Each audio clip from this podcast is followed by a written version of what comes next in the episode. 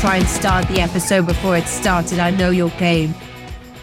There we are. What? Hello. Oh, now you can What? start the episode. Do you know what? I had someone who said to me the other day, one of the listeners, why they love listening to us. Do you want to know why? Why?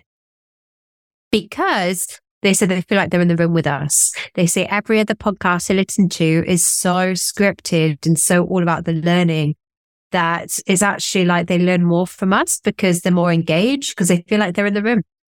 I love that. Yeah. Yeah. That should be part of this That would- episode. I think we're going to keep it in the episode. Well, I am recording. Hope you are too. Okay. So there you have it. You heard it here from our listeners. Listen, the best listeners in the world. Welcome to Women Your Mother Warned You About, brought to you You by were Sales warned. Gravy. You were warned. I'm Gina Trimarco, one of your co-hosts. And I'm Susanna Gray Jones, the co-host. um, and I am a recruitment strategist and owner of Chime Search. Should I totally just cut into your introduction there? I don't care.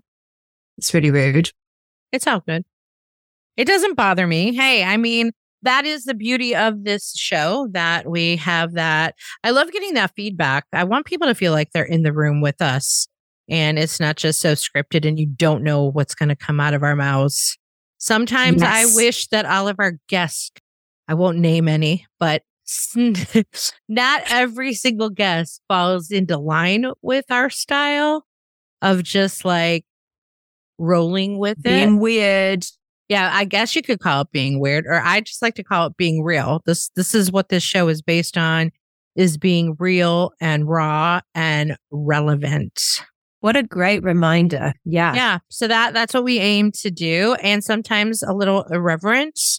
Um, probably me so than I'm probably more irreverent than you are. I know we were sending voice notes to each other today. My husband is so funny because he's got to hijack my voice notes now when he knows, because I'll be like, shh, shh, shh, I gotta, I gotta send a note to Susanna. And he like is standing there ready to hijack and jump in with a message. And so he should. And that's the thing, again, I'd like to say that I love about um, this podcast and how I feel about the listeners is we're all inclusive, right? So anyone who wants to join in, just join in. And it does feel like that. You know, I've learned quite a lot recently about not Americans, maybe a bit about Americans. You kind of have this sort of girls club kind of thing fit in. You've got to clique here. You've got to be proper. You've got to be a certain way. You've got to be in this society. You've got to be in that society. Which you know what? Everyone's part of my society. I don't know about you. Yeah, I think that's why you and I get along so well, and eventually we'll make our way to um, a topic. But I don't know if you relate to this, but you know, growing up in high school, like, well, a I went to two different high schools, and I went to three different grade schools. And I think that moving around in schools made me less likely to be part of a clique or part of one clique. Like I was part of all the cliques. Like I hung out with the cool people, and I hung out with the nerds, and I hung out with the theater people and I like I hung out with everybody, but I didn't have like one real home. Does that make sense? How often did you move around when you were in school? Well, I mean like I went to two different high schools. Yeah. So I had two sets of friends, and that's a whole funny story in itself about why I went to two different high schools, but I changed high schools because of a boyfriend. But that's another story for another time. Maybe I'll put that in my book. Ooh. And then grade school wise, we moved, which put us into a different grade school. But before we moved, we actually went, we changed schools from a public school to a Catholic school because our public school wasn't so great. So basically, two schools in one neighborhood and then one school in the next neighborhood and then two high schools and then two colleges. So I changed, like, boun- I bounced around. I bounced around. But what that did for me was help me create all kinds of friends and be able to get along with a variety of people. I just never felt like I had one place to hang my hat. Does that make sense? I think it makes perfect sense. And I think it could explain why you're good at sales, but also how much of that do you think is part of you opposed to the moving around? Because you, you've always talked about how you're, you're quite a curious person, right? And I think I'm the same, right? Yeah. So if you're sat having dinner with someone who is supposedly boring, a lot of people say that if you find that person boring, that makes you the boring person. Mm-hmm. And I Yeah. actually agree with that philosophy, Yeah, I agree. which might make me boring. I, I think it is part of it is me and and I kind of alluded started to allude to this or at least maybe alluded to myself in my book that I'm currently writing. Yay!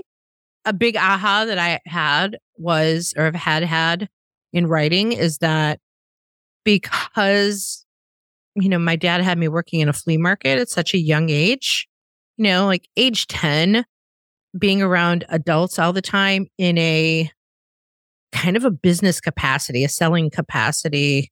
Um, when you're around adults that much at that age, I think that had a lot of impact on who I became as a teenager and as an adult. I think that shaped a lot. I just, I just, I think saw things differently, adapted differently.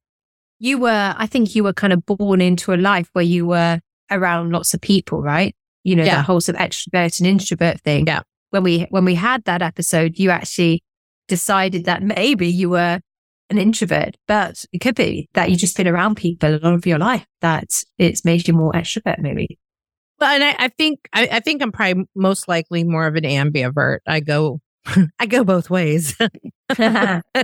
yeah. Well, what we believe, how we believe and define ourselves often affects the way that we are, you know, and we, we know this, but like I, I still feel from when I was at school and I've been writing a lot about this recently because I've been invited to do an interview, um, with this, this company and uh, I, I talked a lot about special needs, right? So I had dyslexia and dyspraxia at school. I speak about that a lot, but it made me decide in my head, I am just a bit thick.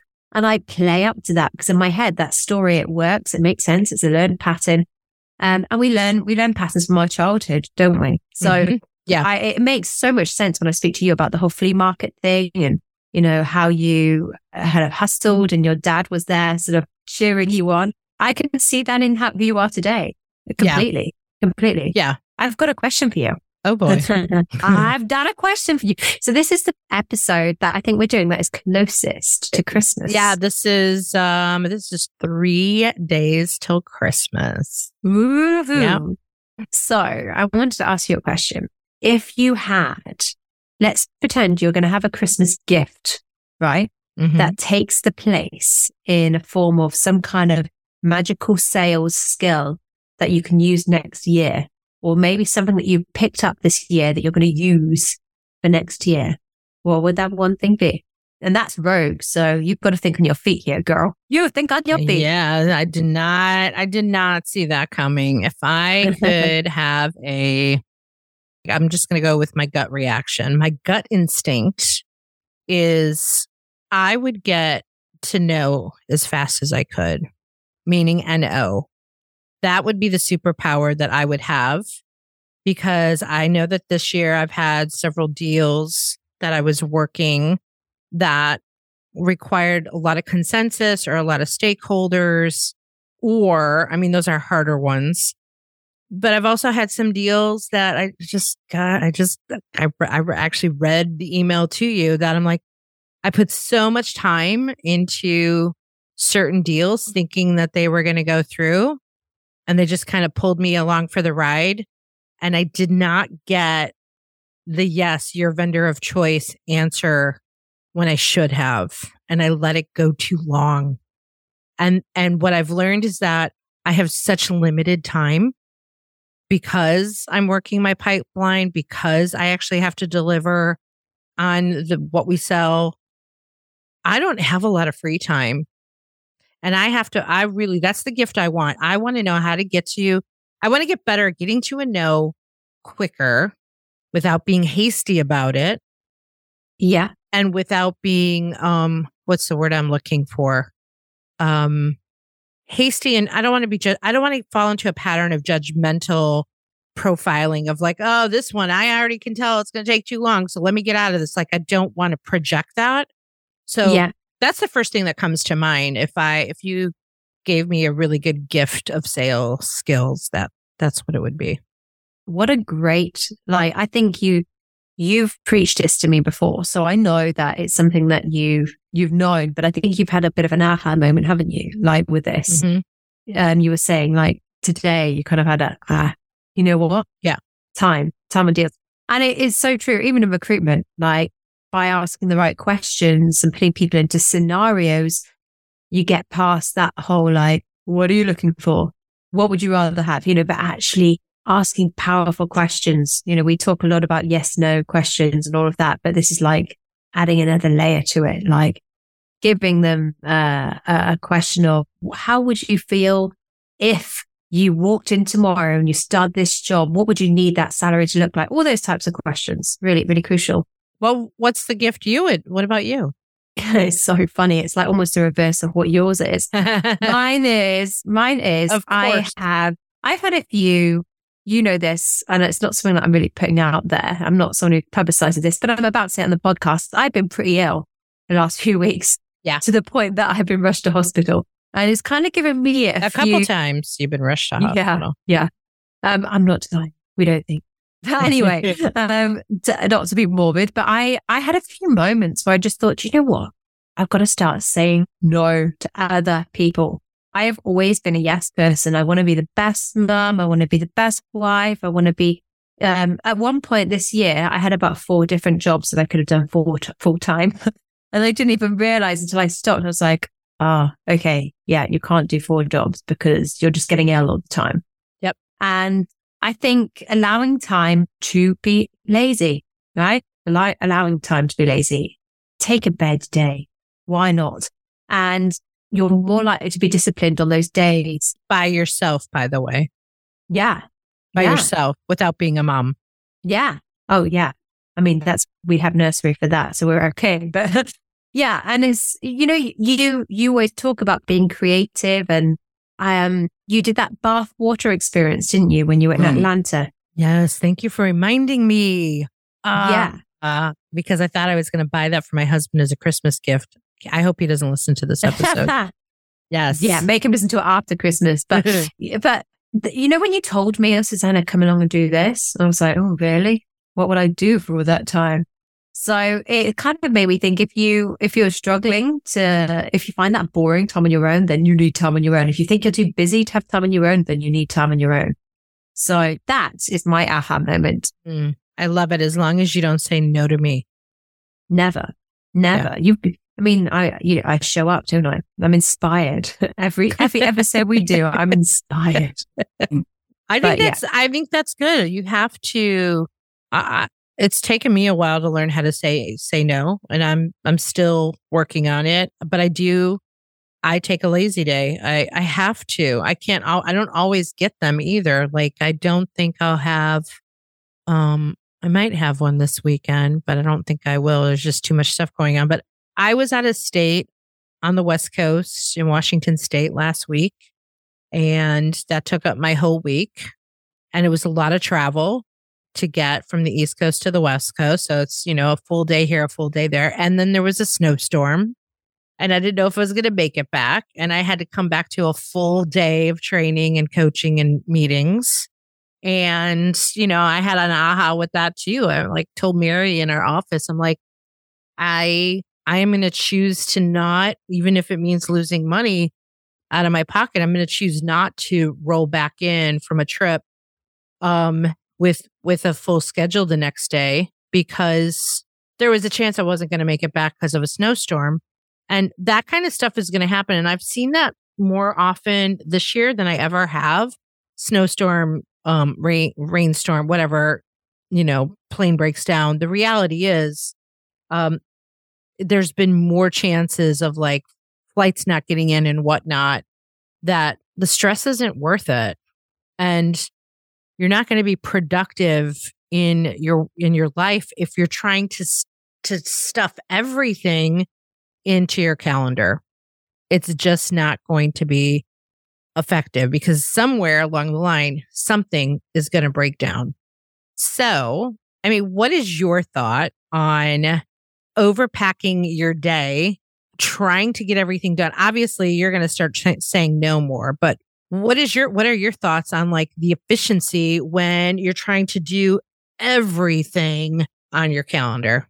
Well, I think you can't put everyone in the same box, right? I think we're all different. So some people are more resilient than others. Like we know, for example, Jeb Blount, he packs probably eh, some days. I just don't know how he does. It. He flies back in, he goes straight into the office. I don't have that stamina. So I think there's something about knowing your stamina, knowing your shine points. Do you ever have those days where you're just like, Gina is on fire today?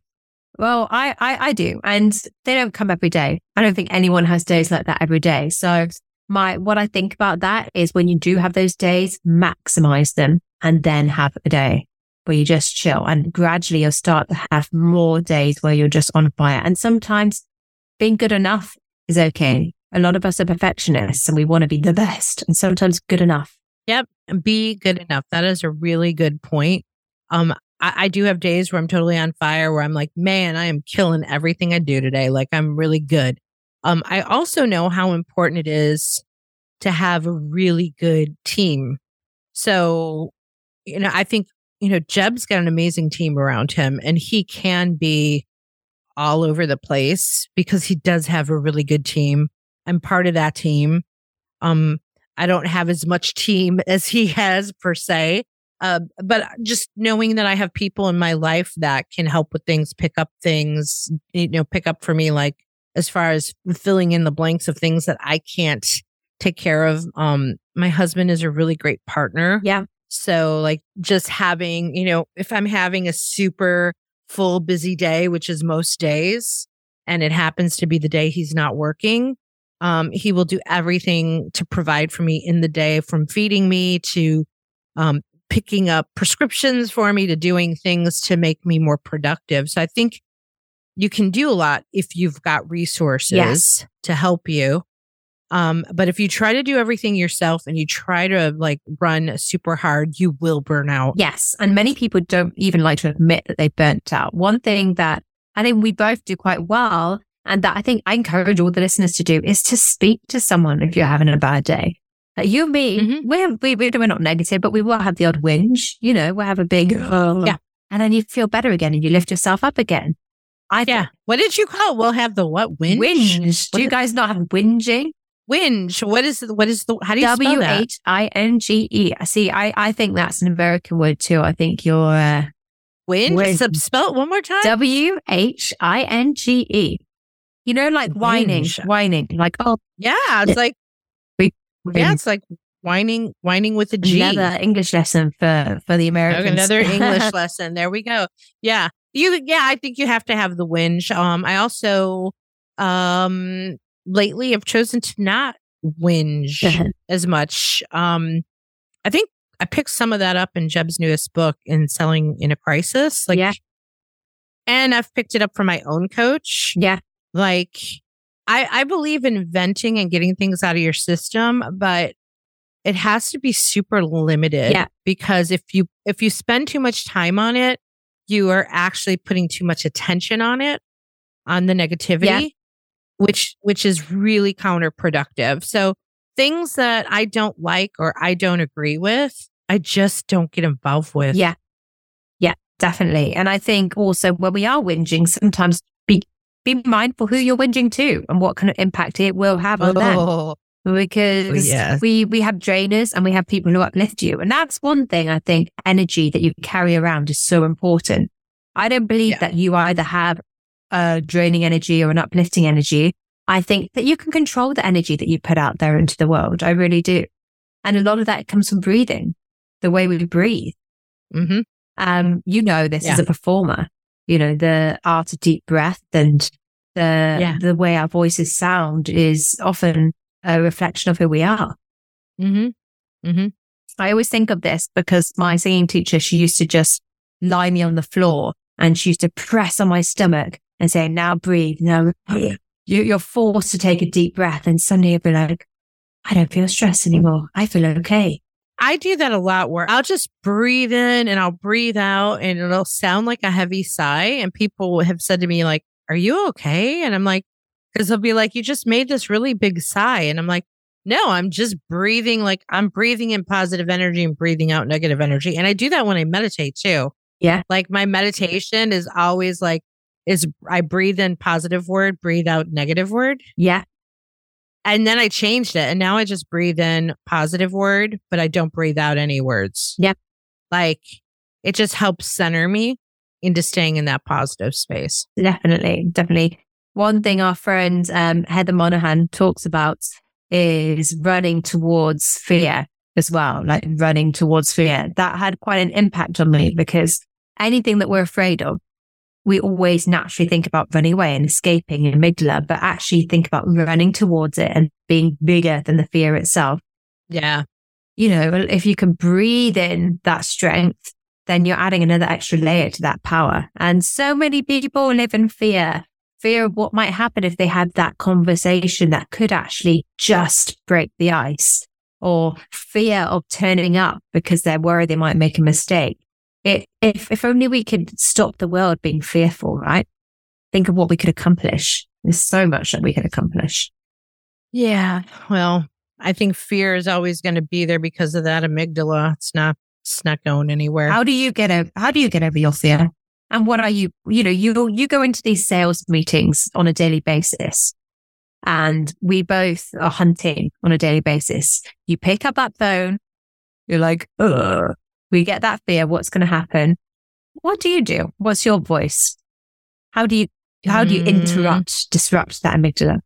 I think for me, if I were to like self reflect, for me, it's always about coming towards people with such a joy and happiness and fun. Yeah.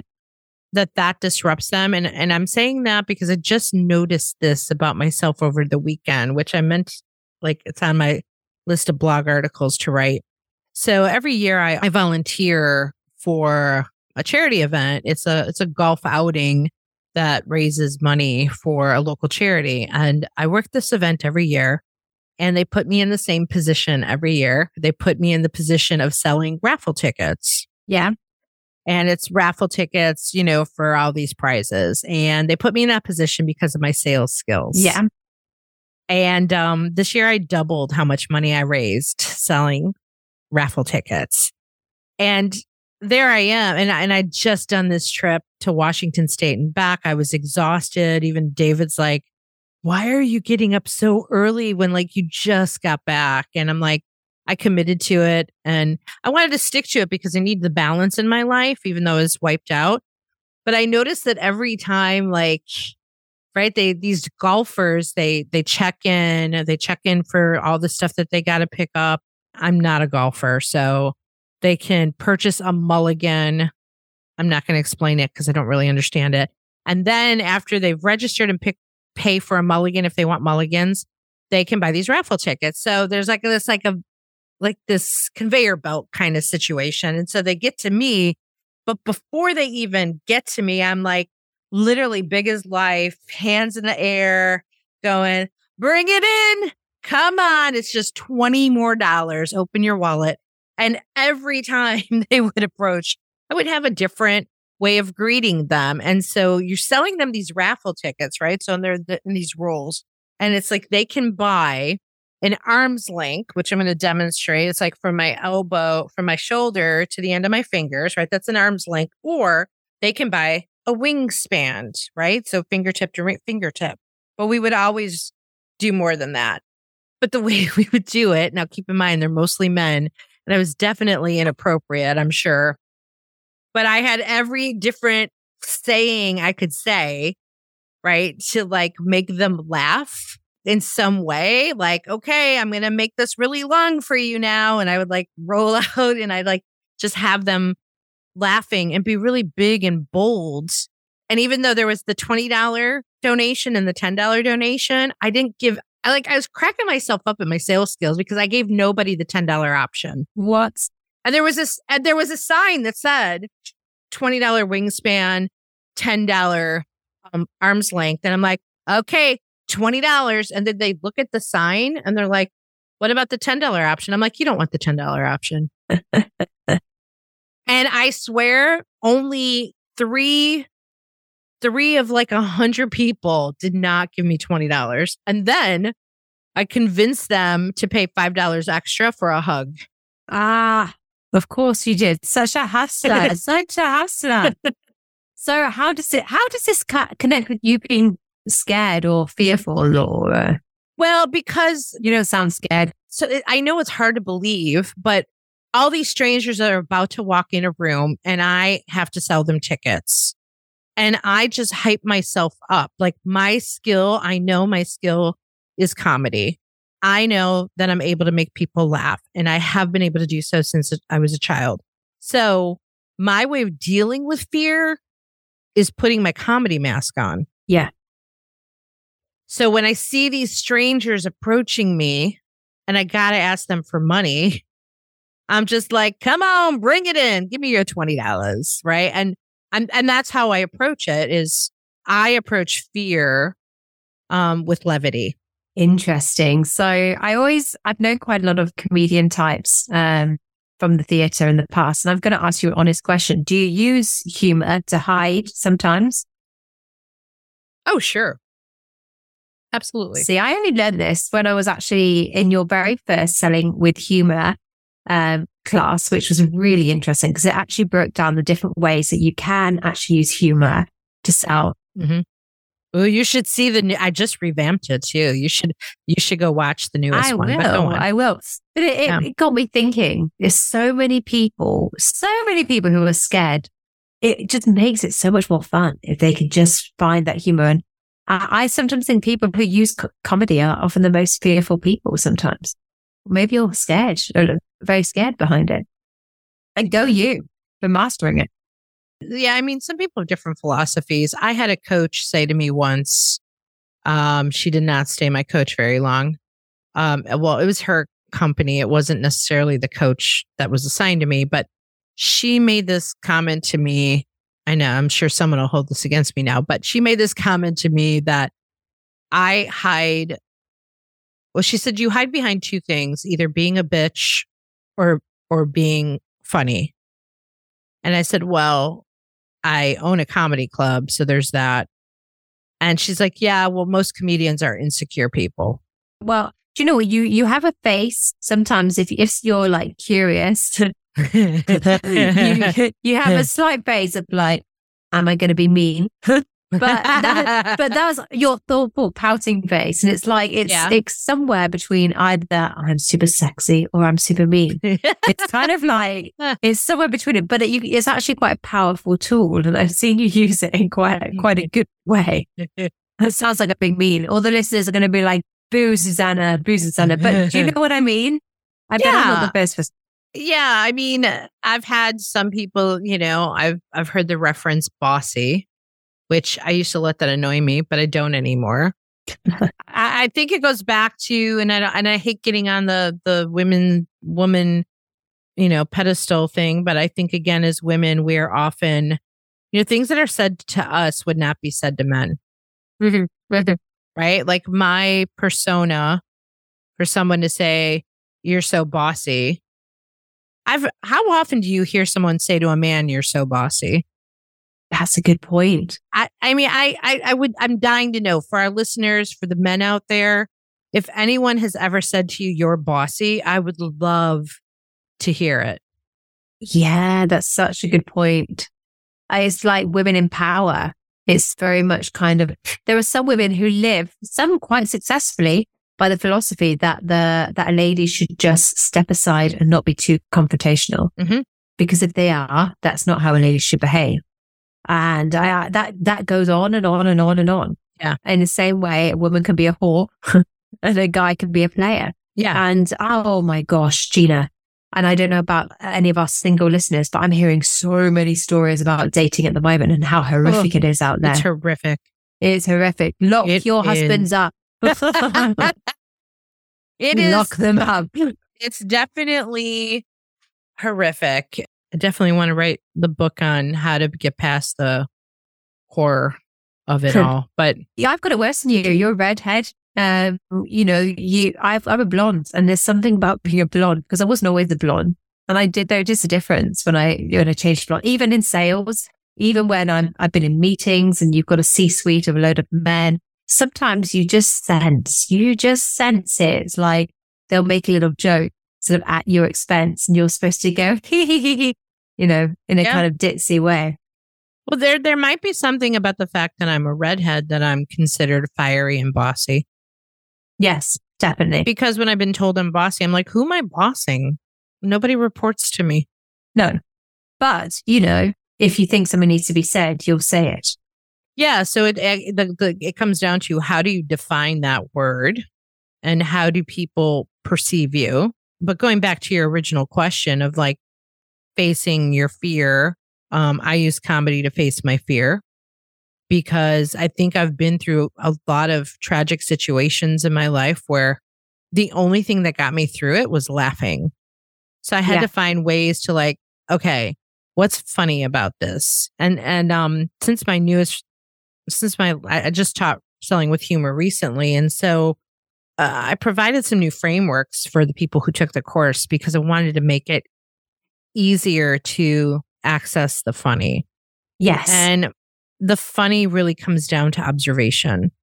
And when you start to observe everything that happens to you, I guarantee you, you will find funny things in almost everything if you can put a juxtaposition in it, right? Of like, here's this thing that just happened.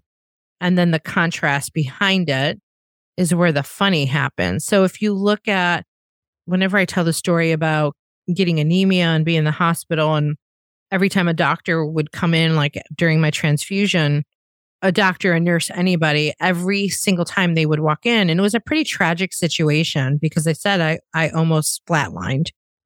Every time someone would come in, they would say, um, Are you eating leafy greens? Do you get your period? Um, is there blood in your stool? It was like the same three questions every so like like you're already laughing. It was the same three questions every time. And I'm like, what the what the and so I started to do this thing to deal with it because it was so annoying to me because I was so scared. Right? I was in pure fear of like what's happening to me and nobody can explain it. So I just reversed it. I flipped the script. So every time somebody would walk in and it was their first time checking on me or whatever specialist would show up, I would say, okay, before you get started, I eat leafy greens. There's no blood in my stool and I don't have heavy periods. And they would all freeze in their tracks and try not to laugh at me. And they'd be like, uh, right. But that was my way to cope with it was to this finding the ridiculousness of a situation is a real fast path to finding comedy Yeah. And finding humor. Yes. And you can get away with so much, can't you, as well? Like, for example, if I feel that I, I'm working with a recruiter at the moment and I just want them for myself, I don't want them to go to any other recruiters. You just say, Hey, you better not go cheating on me now with any other recruiters. And suddenly they're like laughing. And it's like, I'm actually serious. But yeah. And there's like, but you can't actually say that you're serious, but they laugh and they don't. You know, I'm, that's one thing I'm good at is getting people to be exclusive to me Yeah. um, in, in my world. And that is completely by humor. Because if I stood and said to you, Gina, um, I actually don't want you to work with anyone else, if that's okay, you'll be like, oh my gosh, Susanna, you're so intense. I've got to go work with someone else. You do the opposite. But the minute that you make a joke about it, why is that, do you think? I, I can do it, but I don't know why it works. I think because sometimes, um, oh, and we talk about this in humor too, using comedy in difficult conversations um, is a really good tool because we are uncomfortable with difficult conversations and we are uncomfortable with the potential of disappointing someone or letting someone down. And and if we can make light of it, right? It's like taking the truth, right? So when we're looking for humor, there's the humor humor comes from truth. Period end of story. Or contrast. So the humor just softens a difficult conversation, Yeah. right? It's the elephant in the room of the thing you don't want to talk about. Mhm. I mean, you talk about that whole exclusivity. I remember when when um I started dating my husband, we had to have that difficult conversation. Like so uh yeah. So, what do you think? Like, should we date other people? What do you think? and, then, and, then, you just shut up and you back off. Like, what do you think? And, la- and kind of laugh about it and giggle about it. Because at our age, especially, like that's part of the contrast, right? We're in our 50s. It's like, should we go steady? oh, it's so true.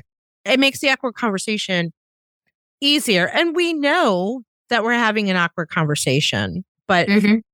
it doesn't feel as painful when you have, when you use levity. Yeah. So what I think you're saying is first of all, you've got to notice the humor around you every day, right? Oh, yeah. And then, and then it will naturally come to you. And this is, this is one thing that I think buys you a lot of friends. You laugh at lots of people's jokes. you know, everyone loves hanging out with the person who laughs at their jokes. Yes. yes. Abs- absolutely. And you can't, you can't fake that. You've got to start looking for it. You know, you can't yeah. fake they're, they're laughing at someone's jokes because otherwise people just get offended. You'd be like, yeah, I would encourage everybody mm, if you're if you're trying to run after your fear, try to or you know we're telling you face your fear. You know, lo- start looking for the funny in it. What's funny about some of the things that you're dealing with? If you if you just really sat down and thought about it. Yeah, that's my suggestion. Life becomes so much easier. And amen, sister, to that. It's entertaining, right? Um, I got this message from this other girl who was volunteering with me and she messaged me. She's like, I just love your energy. Like the energy that I brought to the room. Cause, cause I actually have volunteer position. Like I've done it for several years, but every year it's like some new people come in and now I'm like the leader of that division, the leader of the raffle tickets. And I'm like, all right, ladies, watch me. This is how we do it. Put Gina on the raffle tickets. I guess, I guess I would guess I was being bossy, but yeah, there you are, guys. There we go. Self disclosure. There we being go. bossy. That's where, that's where the bossy was. That's where the bossy yeah, only because you're a woman that your yeah, mother warned you about. Exactly. but I do want to hear some men tell me if they've been told they were bossy. Yes. I'm going to put something on LinkedIn, I think. I love that. Do it. I will. Yeah. It'll go. So It'll go. we're we're a couple days away from Christmas. For those who celebrate Christmas, um, I'd like to, as we get ready to wrap up the show, you know, what are your? I hate New Year's resolutions because I think they're stupid. But what is one thing that you want to focus on? I know we talked about Christmas gift and sales, but what is one intention that you have for 2023 besides you're going to start saying no more? I think it is to accept failure. Hmm. And that comes down to routine. I am, I, everyone that we speak to is like, how do I get better at time management? How do I get better at time management? And I think the one thing they need to do is to accept failure because when it doesn't work, like for example, I haven't been to gym for two weeks because I've been so sick, but, but that doesn't mean I'm not going to pick myself up and go again. Whereas the easy thing to be would be, well, I failed. I'm not going to do it again. So keep bouncing back. Yeah. I like that. Come on then. What's yours? oh man, I knew you were going to ask me that. Oh, um, yes, you did. My intention for 2023 is more intention. no, in all in, in all seriousness, to yeah, um, to be more intentional and to stay on routine. I have not been really good with routine. I don't know why. I think, I think maybe I know why. I think things have been so upside down the past couple of years, not just, you know, like the COVID piece of it's part of it. But then in my personal life, having, right, COVID happened, my mother died, um, I got a divorce. I moved like three times. Uh, new I job? Lo- lost my theater, got a job, got a new job, met a guy, married new co-host. Yeah, a new co-host. Like a lot of a lot of change in two years. A lot of change. And through that, though, I've been very successful. So I'm I'm not unhappy about that. But I am a high achiever and I know I could be I could be double the successful that I am right now with just a little more intentionality. But I think I, I kind of just I took my foot off the pedal for a little while. Not in a bad way. I think it needed to.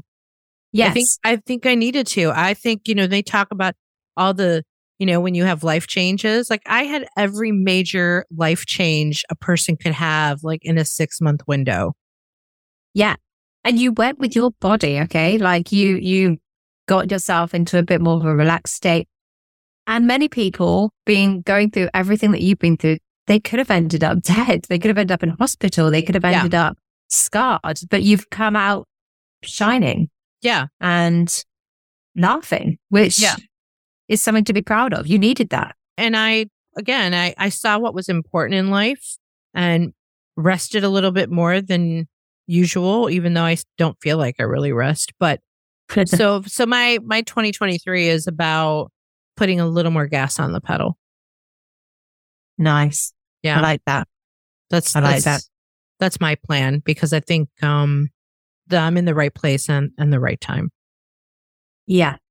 I know some people who know me right now are like, "What are you talking about? You're you're always like fully maximized on the pedal." But no, I'm not. But you're talking about being intentional. Yeah. And that's realistic, right? You can carry on as you are being intentional. And the problem is most New Year's resolutions, because we did this last year, which means they're coming up to a whole year. Um, the problem is often with New Year's resolutions is that people set themselves resolutions they can't keep. Yeah. But I think that's sensible. I think that's it's adding something, a layer to what you're already doing, opposed Yeah. to taking it all apart, which we're both doing. Yeah. So And I think intentional um, can work really well with being okay with failing too.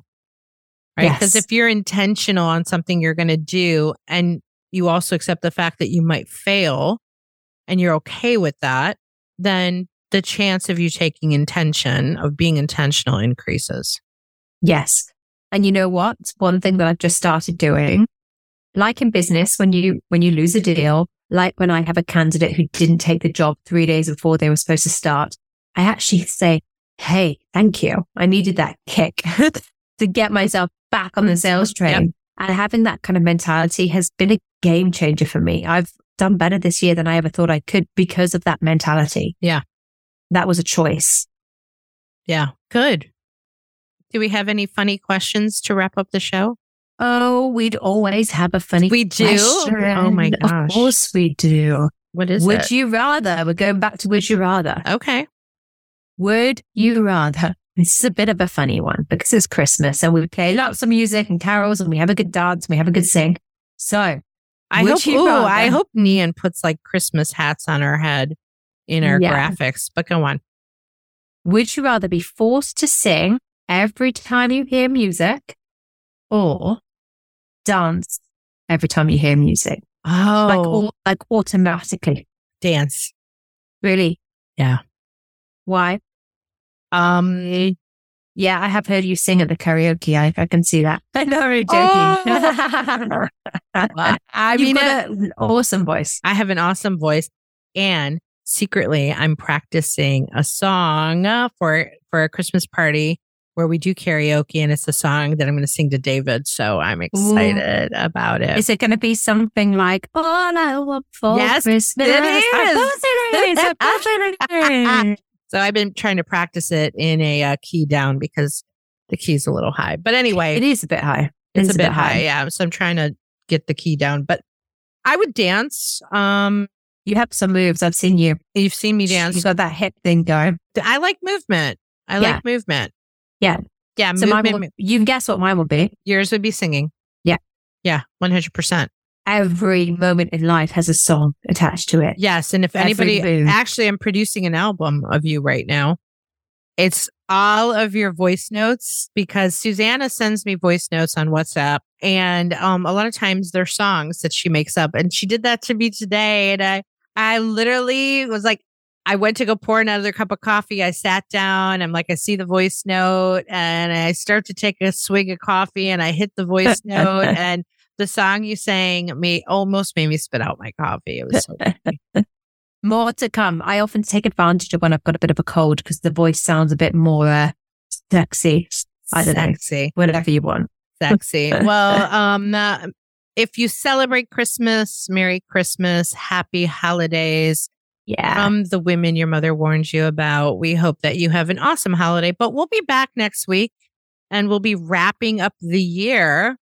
I don't know, maybe we'll talk about some of our favorite things this year. Um, one of my favorite 12 things. days of Christmas. Yep, Susanna is my favorite thing. Ah. Susanna joined the show this year. So, um, so, so the, we'll, we'll see you next week and hope you have a great holiday. Thanks for listening to the women your mother warned you about brought to you by sales gravy. And hey, take advantage of the time being down right now. If you can't get a hold of prospects, which by the way is just kind of a BS excuse, go take a class at sales gravy. That's what you should do. Utilize your time right now at salesgravy.university. Uh, There are almost 200 courses to choose from. so much more now. So much Yeah. more. And uh, you know what? If you're looking for a last minute gift idea, that would be an incredible gift for the salesperson in your life. Go to salesgravy.university to get an all access pass. Uh, that is my that's my final holiday last minute gift giving ideas for you. Susanna, have a lovely Christmas. And have a lovely Christmas too. Feliz Navidad. Feliz Navidad. We're out of here. We Bye, wish you Warners. Christmas. yeah, sing it. No, we're out of here. Bye. You have some moves. I've seen you. You got that hip thing going. I like movement.